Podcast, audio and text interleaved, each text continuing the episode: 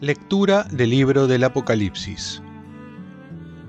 Yo, Juan, miré y en la visión apareció una nube blanca. Estaba sentado encima uno con aspecto de hombre, llevando en la cabeza una corona de oro y en la mano una hoz afilada. Del santuario salió otro ángel y gritó fuerte al que estaba sentado en la nube. Empuña tu hoz y ciega. Ha llegado la hora de la cosecha, pues los sembrados de la tierra están maduros. Y el que estaba sentado encima de la nube acercó su hoz a la tierra, y la tierra quedó cegada. Otro ángel salió del santuario del cielo, llevando él también una hoz afilada. Del altar salió otro, el ángel que tiene poder sobre el fuego, y le gritó fuerte al de la voz afilada. Empuña tu hoz afilada y cosecha los racimos de la viña de la tierra, porque las uvas están maduras. El ángel acercó su hoz a la tierra y cosechó la viña de la tierra y echó las uvas en el gran lagar de la ira de Dios. Palabra de Dios. Salmo responsorial. El Señor llega a regir la tierra. Digan a los pueblos, el Señor es rey. Él afianzó el orbe y no se moverá. Él gobierna a los pueblos rectamente. El Señor llega a regir la tierra. Alégrese el cielo, goce la tierra, retumbe el mar y cuanto lo llena. Vitoreen los campos y cuanto hay en ellos, aclamen los árboles del bosque. El Señor llega a regir la tierra. Delante del Señor que ya llega, ya llega a regir la tierra regirá el orbe con justicia y los pueblos con fidelidad. El Señor llega a regir la tierra. Lectura del Santo Evangelio según San Lucas. En aquel tiempo, algunos hablaban del templo, admirados de la belleza de sus piedras y de las ofrendas que lo adornaban. Jesús les dijo, esto que ustedes contemplan llegará un día en que no quedará piedra sobre piedra. Todo será destruido. Ellos le preguntaron, Maestro, ¿cuándo será eso? ¿Y cuál será la señal de que todo eso está por suceder? Él contestó, Cuidado con que nadie los engañe, porque muchos vendrán usurpando mi nombre, diciendo, yo soy, o bien el momento está cerca. No vayan tras ellos. Cuando oigan noticias de guerras y de revoluciones, no tengan pánico, porque eso tiene que ocurrir primero, pero el final no vendrá enseguida.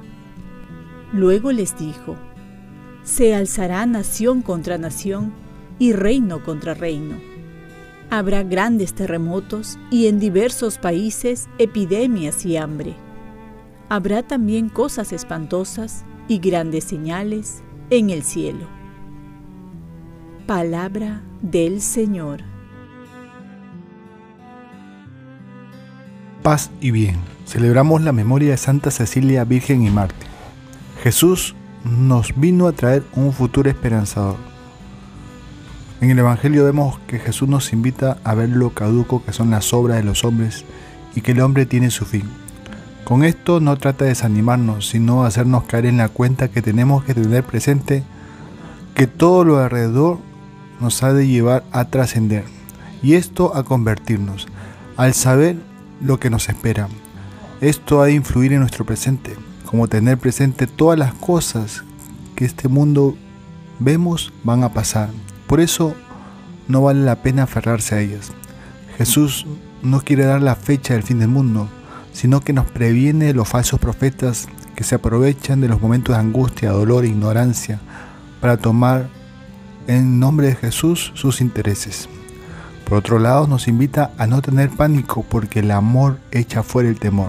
Nuestra fe no se basa en el miedo para que obedezcamos, sino en la caridad que nos hace bien, que nos ha de mover. Tampoco Jesús infunde catástrofes, sino presenta la realidad y nos llama a la esperanza que brota del amor misericordioso de Dios. La iglesia tiene papel de saber esperar, de estar preparados, de vivir intensamente presente sin olvidarnos del futuro. Ver la vida con esperanza, porque Dios tiene la historia de la humanidad en sus manos. Y hoy recordamos a Santa Cecilia, patrona de los músicos. Nació en Roma en el seno de una familia ilustre convertida al cristianismo. Desde temprana edad hacía ayunos, penitencias y consagró a Dios su virginidad. Pero contra su voluntad sus padres la dieron en matrimonio a un joven pagano llamado Valeriano. Y cuenta la historia que la noche de bodas dijo dulcemente a su esposo, has de saber que un ángel del Señor vela por mí. Si me tocas como si fuera yo tu esposa, el ángel se enfurecerá y tú sufrirás las consecuencias. En cambio, si me respetas, el ángel te amará como me ama a mí. Le dijo además, si crees en el Dios vivo y verdadero y recibes el agua del bautismo, verás al ángel. Valeriano, su esposo, accedió y fue bautizado. Al regresar a casa, vio un ángel de pie junto a Cecilia. Después Cecilia fue decapitada y murió tres días después mientras cantaba el Señor. Oremos. Oh Dios, que nos alegras cada año con la celebración de Santa Cecilia, concédenos imitar los ejemplos que piadosamente hemos recibido de tu sierva y que proclaman las maravillas de Cristo, tu Hijo, en sus servidores. Ofrezcamos nuestro día. Dios Padre nuestro, yo te ofrezco toda mi jornada en unión con el corazón de tu Hijo Jesucristo, que sigue ofreciéndose a ti en la Eucaristía para la salvación del mundo. Que el Espíritu Santo sea mi guía y mi fuerza en este día para ser testigo de tu amor.